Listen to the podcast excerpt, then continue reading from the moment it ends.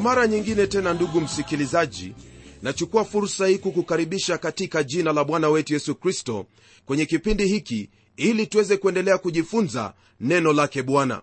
Kwa hakika ndugu msikilizaji hakuna mtu yeyote anayependa kupitia katika shida adha au dhiki.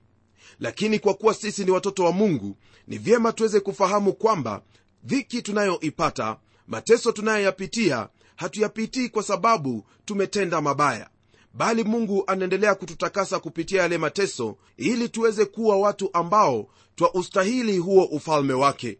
Rafiki yangu kuna uwezekano kwamba umehubiriwa na kuambiwa kwamba hauhitajiki kupitia katika shida.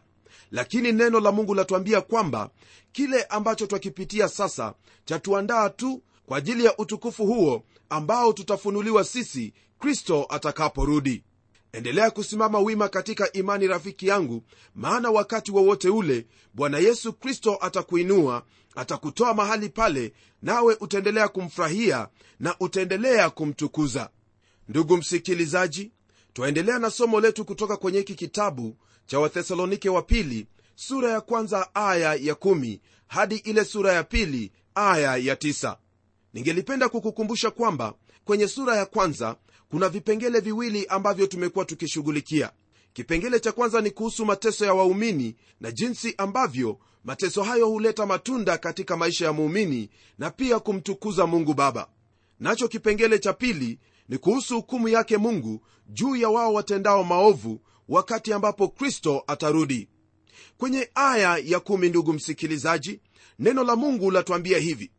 Yeye atakapokuja ili kutukuzwa katika watakatifu wake na kustaajabiwa katika wote waliosadiki katika siku ile kwa sababu ya ushuda wetu uliosadikiwa kwenu. Haya ambayo twayasoma kwenye aya hii ndugu msikilizaji yanahusu kurudi kwake yesu kristo hapa ulimwenguni ili aweze kuhukumu ulimwengu na kuwatendea haki wale wote walioweka tumaini lao katika yeye. Kuna uwezekano kwamba wakati kama huu kuna hali ngumu sana ambayo unaipitia. Watu wanaweza kukucheka kwa sababu eti umemwamini kristo. Lililopo ni wewe kuendelea kushikilia imani yako maana imani yako katika kristo kwa hakika haitatahayarika. Kwenye aya ya 11 na 12 neno la bwana laendelea kwa kutwambia hivi. Kwa hiyo twawaombea ninyi siku zote awahesabu kuwa mmekustahili kuitwa kwenu akitimiza kila haja ya wema na kila kazi ya imani kwa nguvu. Jina la bwana wetu yesu litukuzwe ndani yenu nanyi ndani yake kwa neema ya mungu wetu na ya bwana yesu kristo. Mtume paulo anamalizia sura hiyo ya kwanza kwa ombi ambalo kwa hakika linatoka katika vilindi vya moyo wake. Rafiki yangu ni vyema kwamba jina lake bwana liweze kutukuzwa katika maisha yako. Iwapo mungu amekufanikisha katika jambo fulani amekufanikisha katika hali ya kibiashara au katika hali yoyote ile hilo ni jambo ambalo kwa hakika ni la kumtukuza mungu. Naam licha ya hiyo ndugu msikilizaji kile ambacho ninaomba zaidi ni kwamba jina la bwana lipate kutukuzwa katika maisha yako kwa jinsi unavyoenenda jinsi unafanya biashara yako na katika yote ambayo unaweka mikono yako ili upate kutenda. Hapo ndipo twamalizia sura ya kwanza na hebu sasa tuweze kuingia katika sura ya pili ili tuweze kuona ni kipi ambacho bwana ametuandalia kwenye sehemu hii jambo ambalo lipo kwenye sura hii ya pili ambalo tutalizingatia sana ni kuhusu utaratibu wa hali ya ulimwengu kuhusiana na kuja kwake kristo hapa duniani. Sisitizo la kitabu hiki cha wathesalonike wa pili ni kuhusu wakati huo wa dhiki kuu. Tukigeukia aya ile ya kwanza tayari twaingia katika kipengele cha kwanza ambacho ni hiki kwamba kunyakuliwa ni lazima kuwepo kwanza. Neno la mungu lasema hivi katika aya ya kwanza basi ndugu tunakusihini kwa habari ya kuja kwake bwana wetu yesu kristo na kukusanyika kwetu mbele zake. Msikilizaji wangu napenda kukukumbusha kwamba kwenye utangulizi nilikuelezea kwamba kulikuwepo na uvumi kwamba tayari watu walikuwa wamenyakuliwa na wakati ambapo wapendwa hao walikuwa wakiishi ulikuwa ni wakati huo wa dhiki kuu ndiposa paulo anaanza kwa maneno hayo kwa kusema basi ndugu tunakusihi kwa habari ya kuja kwake bwana yesu kristo na kukusanyika kwetu mbele zake. Jambo ambalo analileta kwenye mawazo ya hawa wapendwa yani kunyakuliwa kwa kanisa bado halijatukia. Kunyakuliwa kwa kanisa ndugu yangu ni jambo ambalo litakuwepo na pia latufunulia kuhusu hatua ya kwanza kwa kuja kwake yesu kristo. Tukigeukia aya ya pili twaingia katika kipengele cha pili kwenye sura hii ya pili ambayo inazingatia siku hiyo ya bwana baada ya kunyakuliwa. Neno la mungu lasema hivi katika aya ya pili kwamba msifadhaishwe upesi hata kuiacha nia yenu wala msisitushwe kwa roho wala kwa neno wala kwa waraka unaodhaniwa kuwa ni wetu kana kwamba siku ya bwana imekwisha kuwapo. Ndugu msikilizaji jambo ambalo ningependa ufahamu ni kwamba siku hiyo ya bwana haina uhusiano wowote ule na kanisa.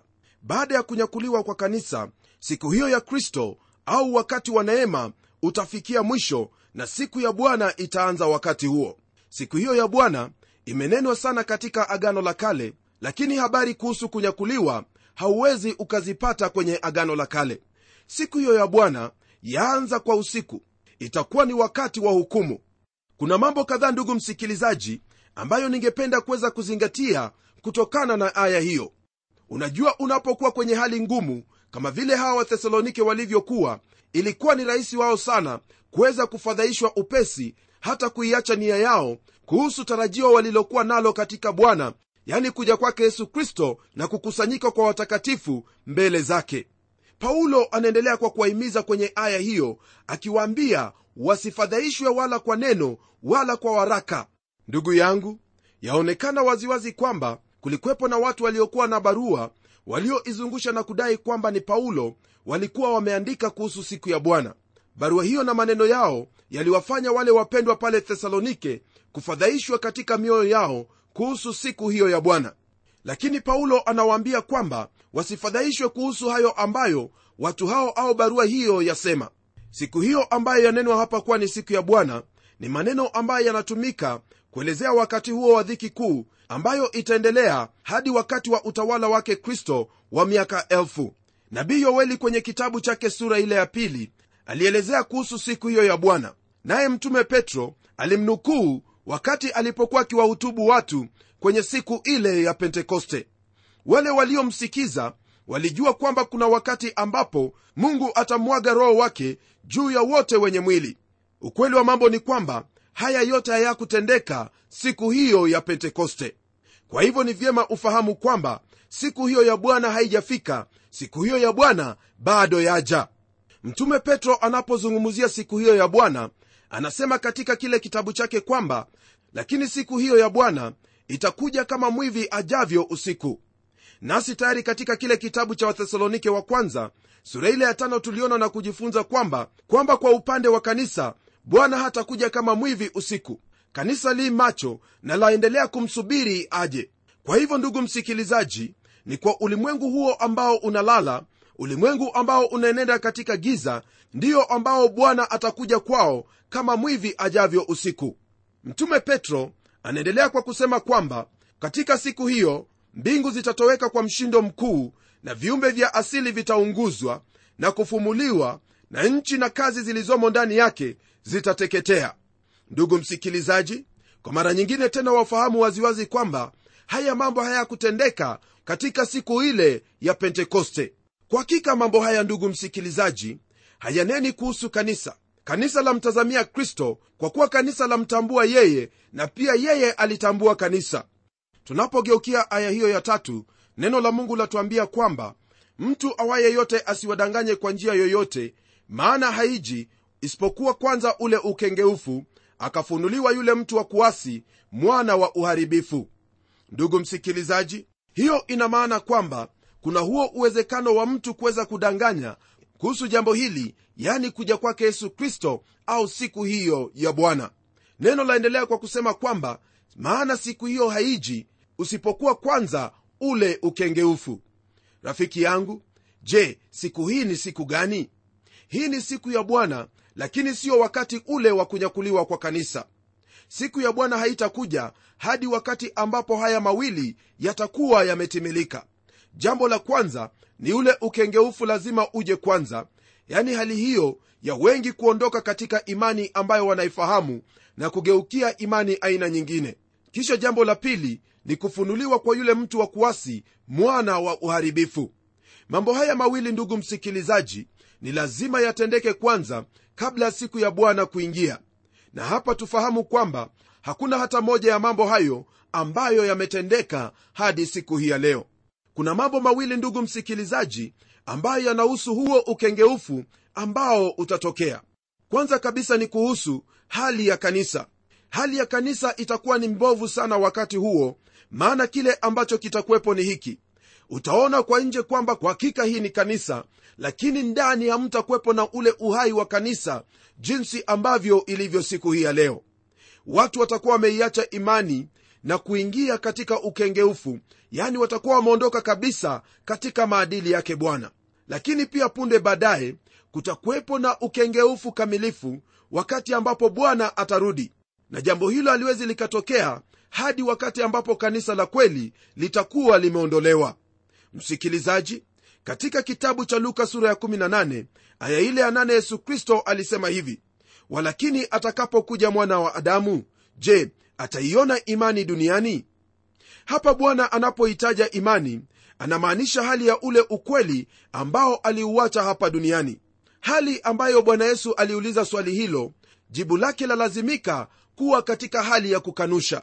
Kutakuwepo na ukengeufu au hali hiyo ya kuanguka na kutoka katika imani kwa sababu ya mambo mawili.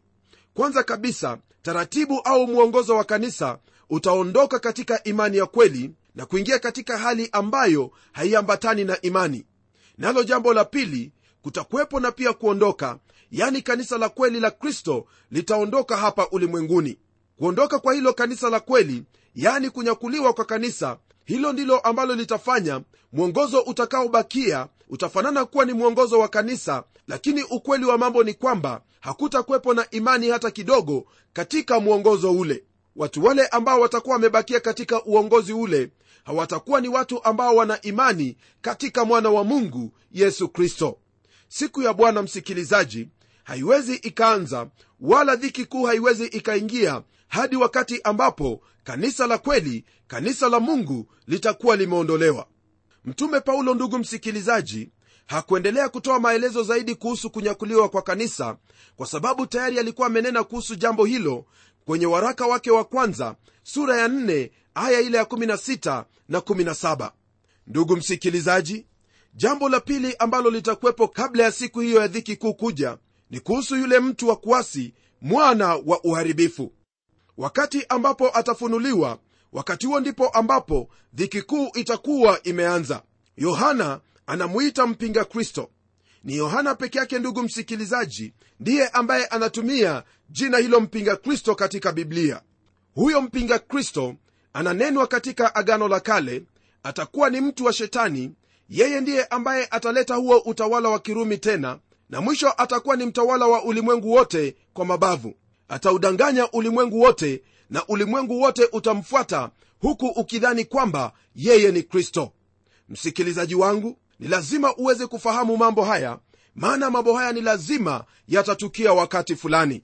Paulo anaendelea kwenye aya ya nne kuelezea habari za huyo ambaye ni mpinga kristo. Naye anasema hivi katika aya ya nne yule mpingamizi ajiinuaye nafsi yake juu ya kila kiitwacho mungu ama kuabudiwa hata yeye mwenyewe kuketi katika hekalu la mungu akijionyesha nafsi yake kana kwamba yeye ndiye mungu. Msikilizaji dai ambalo mpinga kristo atakuwa nalo atasema kuwa yeye ni mungu.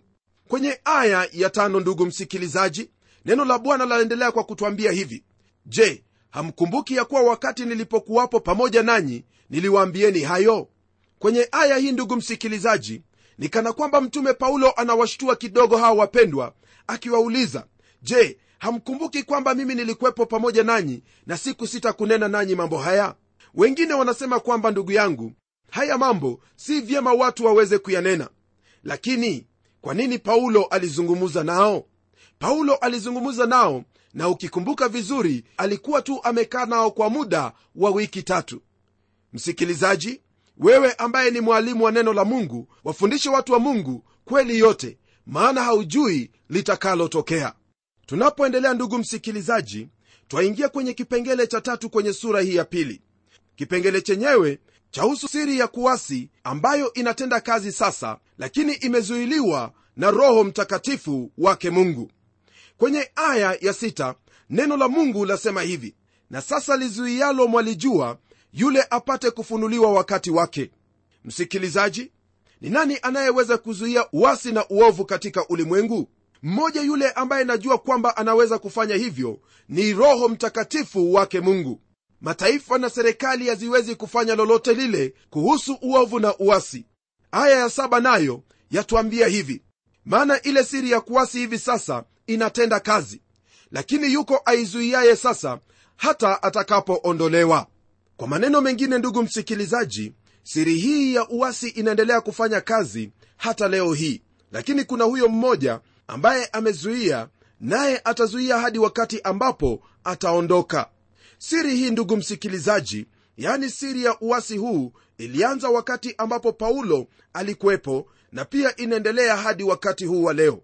Bwana yesu kristo alitoa mfano huu katika kitabu cha mathayo sura ya 13 mfano uliodhihirisha wazi hali ya ulimwengu tunamoishi siku ya leo. Hizi ni siri za mbinguni ambazo zaelezea hali ya ulimwengu na jinsi kanisa lilivyo siku ya leo. Msikilizaji neno la mungu laendelea kupandwa katika ulimwengu lakini adui ameingia na kuweza kupanda magugu. Magugu na ngano zaendelea kuwa pamoja neno la mungu na uwasi waendelea kuwa pamoja leo hii. Ulimwengu unaendelea kuharibika katika njia fulani lakini kwa upande wa pili ulimwengu pia waendelea kuwa bora. Kwa sababu neno lake bwana lahubiriwa jinsi ambavyo halijahubiriwa katika historia tena. Ndugu msikilizaji uwasi utaendelea kukuwa lakini roho mtakatifu hatamruhusu shetani afanye jinsi anavyotaka katika kizazi hiki. Lakini wakati huo ambapo roho mtakatifu ataondoka itakuwa kama kuondoa kizuizi katika kile ambacho kilikuwa kimezuiliwa. Uwasi utatanda kote ulimwenguni katika siku hizo kwa kusema kwamba roho mtakatifu ataondolewa ndugu msikilizaji haina maana kwamba roho mtakatifu hatakuwepo. Yeye atakuwepo. Lakini jambo ambalo lipo ni kwamba kila mara ambapo roho mtakatifu amekuwepo amekuwa na kazi au shughuli yake ambayo ni maalum. Wakati ule wa pentekoste ilikuwa ni kujaza waumini kwa nguvu na pia kuweza kuwaongoza. Lakini wakati ambapo neno lasema kwamba ataondolewa ina maana ya kwamba hatamzuia shetani kufanya chochote kile ambacho yuataka kwa muda atakaokuwa amepewa. Tunapoendelea ndugu msikilizaji twaingia katika aya ya nane nayo yasema hivi. Hapo ndipo atakapofunuliwa yule asi ambaye bwana yesu atamuua kwa pumzi ya kinywa chake na kumwangamiza kwa ufunuo wa kuwapo kwake. Ndugu msikilizaji maandiko hapa yamwita yule mpinga kristo yule asi huyu ndiye mtu wa kuasi atakayekuwa akitawala ulimwengu kwa mabavu au kiimla. Hakuna mwanadamu yeyote ambaye anayeweza kumzuilia. Hakuna nguvu zozote ulimwenguni ambazo zitaweza kumshinda. Ni kristo tu mwenyewe mwana wa mungu aliye hai ambaye ana uwezo wa kumzuia na siyo kumzuia tu bali kumshinda kabisa. Mambo haya ndugu msikilizaji ndiyo ambayo yatatendeka wakati ambapo kristo atarudi mara ya pili kama vile watu wa mungu walivyokuwa hawana nguvu wala usaidizi wowote walipokuwa kule misri hadi wakati ambapo mungu aliwakomboa hivyo ndivyo itakavyokuwa kwa wale waumini watakaokuwepo wakati huo wa dhiki kuu. Watakuwa hawana nguvu chini ya utawala wake huyo mpinga kristo hadi atakapokuja bwana yesu kristo na kuweza kuuthibitisha ufalme wake hapa ulimwenguni. Neno latwambia kwamba bwana atamuua yule mpinga kristo kwa pumzi inayotoka kinywani mwake. Pumzi hiyo ni neno lake mungu ambalo ni kama upanga ukatao kuwili. Rafiki yangu biblia ni neno la mungu ambalo limeandikwa. Neno hilo la mungu lanena kuhusu neno lililo hai neno lenye nguvu tena neno ambalo lina uzima. Bwana atakaporudi tena yeye atalichukua kanisa lake litoke hapa ulimwenguni na kisha atarudi ulimwenguni ili aweze kuanzisha utawala wake kuja kwake ndugu msikilizaji kuna sehemu mbili. Sehemu ya kwanza ni kuhusu jinsi alivyokuja bethlehemu kama mtoto mdogo na baadaye kuanza huduma yake hapa ulimwenguni alipofikia umri wa kama miaka 30 na pia kuja kwake mara ya pili ina sehemu mbili. Kwanza kabisa ni wakati ambapo atanyakua kanisa lake ili likutane naye hewani na pili atakaporudi hapa duniani ili aweze kuthibitisha ufalme wake wakati huo ndugu msikilizaji ndipo yule mpinga kristo ataharibiwa na kuangamizwa kwa ufunuo wa kuwapo kwake. Hilo ndilo ambalo litafanyika wakati huo. Tunapogeukia aya ya tisa, twaingia katika kipengele ambacho chanena kuhusu yule mtu wa uasi atakayetokea wakati wa dhiki kuu. Ndugu msikilizaji neno la mungu lasema hivi yule ambaye kuja kwake ni kwa mfano wa kutenda kwake shetani kwa uwezo wote na ishara na ajabu za uongo. Andiko hili ndugu msikilizaji lanena kuhusu huyo ambaye ni mpinga kristo mtu wa shetani mtu wa dhambi mtu wa kuasi. Neno hili linaponena kuhusu uwezo halineni kuhusu uwezo ambao ni wa kawaida lakini uwezo ambao unatokana na hali ya utendaji wa shetani. Naam huyo ambaye ni mpinga kristo atatenda mambo ya ajabu ambayo watu hawajawahi kuyaona yesu kristo alinena maneno kama hayo katika kitabu kile cha mathayo. Kumbuka kwamba shetani anayo uwezo. Na jambo ambalo ningependa kuweza kukufahamisha kwamba ishara pamoja na yote atakayokuwa akitenda yatakuwa na kusudi la kuweza kuwashawishi watu katika kuelewa kwao. Huyu mtu atafanya ishara ambazo zitawapendeza wanasayansi wa siku ile na pia zitawapendeza wale ambao ni wanasiasa na hata ulimwengu wa kidini nami jambo hili ndugu yangu lanishangaza kwa kuwa watu wengi wanapenda vitu kama hivi. Watu wanapenda kuona mambo ya ajabu wanapenda kuwafuata watu ambao wanatenda mambo ambayo si ya kawaida. Hamna shida hata kidogo kwa watu kuponywa au kuweza kuokolewa kutokana na maradhi yao. Lakini elewa kwamba ndugu msikilizaji wale ambao hawajasitirika katika bwana neno la mungu halijakolea katika maisha yao wao watafuata mambo kama hayo ajabu hizo za uongo zitawafumba macho yao kiasi kwamba hawatajua kwamba wamepotozwa wala hawatakumbuka lile ambalo kristo amelisema. Ndugu msikilizaji watu watakuwa wakinena kuhusu huyu mtu wa dhambi. Huyu mtu ambaye kutenda kwake ni kwa shetani wakisema kwamba ulimwengu sasa unaye mtu ambaye yuwaweza kuuongoza hata uweze kufanikiwa milele. Hivyo ndivyo itakavyokuwa siku hizo. Nami lile ambalo ningependa kukuhimiza ni kwamba ijapokuwa watu wanaweza kutenda miujiza hiyo haina msingi kwamba wao wametumwa kutoka kwake mungu. Naam kama vile nimesema hapo awali miujiza ni mizuri watu wa mungu wanapotembea kutoka kwenye viti vya ulemavu wao au kuponywa kutokana na magonjwa yote. Lakini mwisho si ndiyo hapo ndugu yangu. Tafuta kulisoma neno lake bwana liamini neno lake bwana ili kwamba wakati huo utakapofika wewe utakuwa umesimama umesimikwa katika neno lake bwana na wala hautatingizwa kwa sababu ya miujiza. Rafiki yangu huo ndio uokovu wako maana neno hili ndilo ambalo litakusitiri na kukulinda kutokana na udanganyifu ambao hutokana mara kwa mara na utendaji wa miujiza. Mungu akubariki unapolizingatia neno lake. Hebu tuombe pamoja. Mfalme wetu tena mungu na kushukuru kwamba wewe umetufunulia mambo haya. Namwombea ndugu yangu msikilizaji kwamba atalisoma neno lako na kwa ufunuo wake roho mtakatifu utamwezesha kufahamu lile ambalo ni la kweli lile ambalo bwana anahitaji kulizingatia katika maisha yake. Asante mwokozi wangu maana najua kwamba utatenda haya ili siku hiyo itakapofika aweze kusimama wima kwa utukufu wa jina lako akiwa na imani ambayo umempa naomba haya katika jina la yesu kristo ambaye ni bwana na mwokozi wetu. Amen. Ndugu mpendwa mungu awe pamoja nawe akubariki unapolisoma neno lake na kulizingatia katika maisha yako. Hadi kipindi kijacho mimi ni mchungaji wako jofre wanjala munialo na neno litaendelea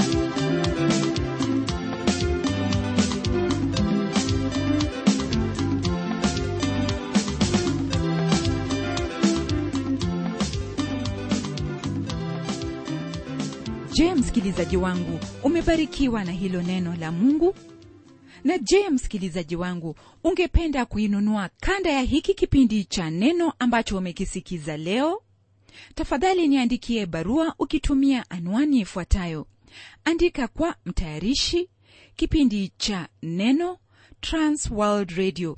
Sanduku la posta ni 21514 nairobi kenya. Pia waweza kutumia anwani yangu ya email ambayo ni pomodo at twr co ke na kama wewe ni shabiki wa hiki kipindi cha neno tafadhali tutembelee kwenye websaiti yetu ambayo ni www twrafrica org na hadi wakati mwingine ndimi mtayarishi wa kipindi hiki pamela omodo ambaye ninakuaga nikikutakia baraka tele tele neno litaendelea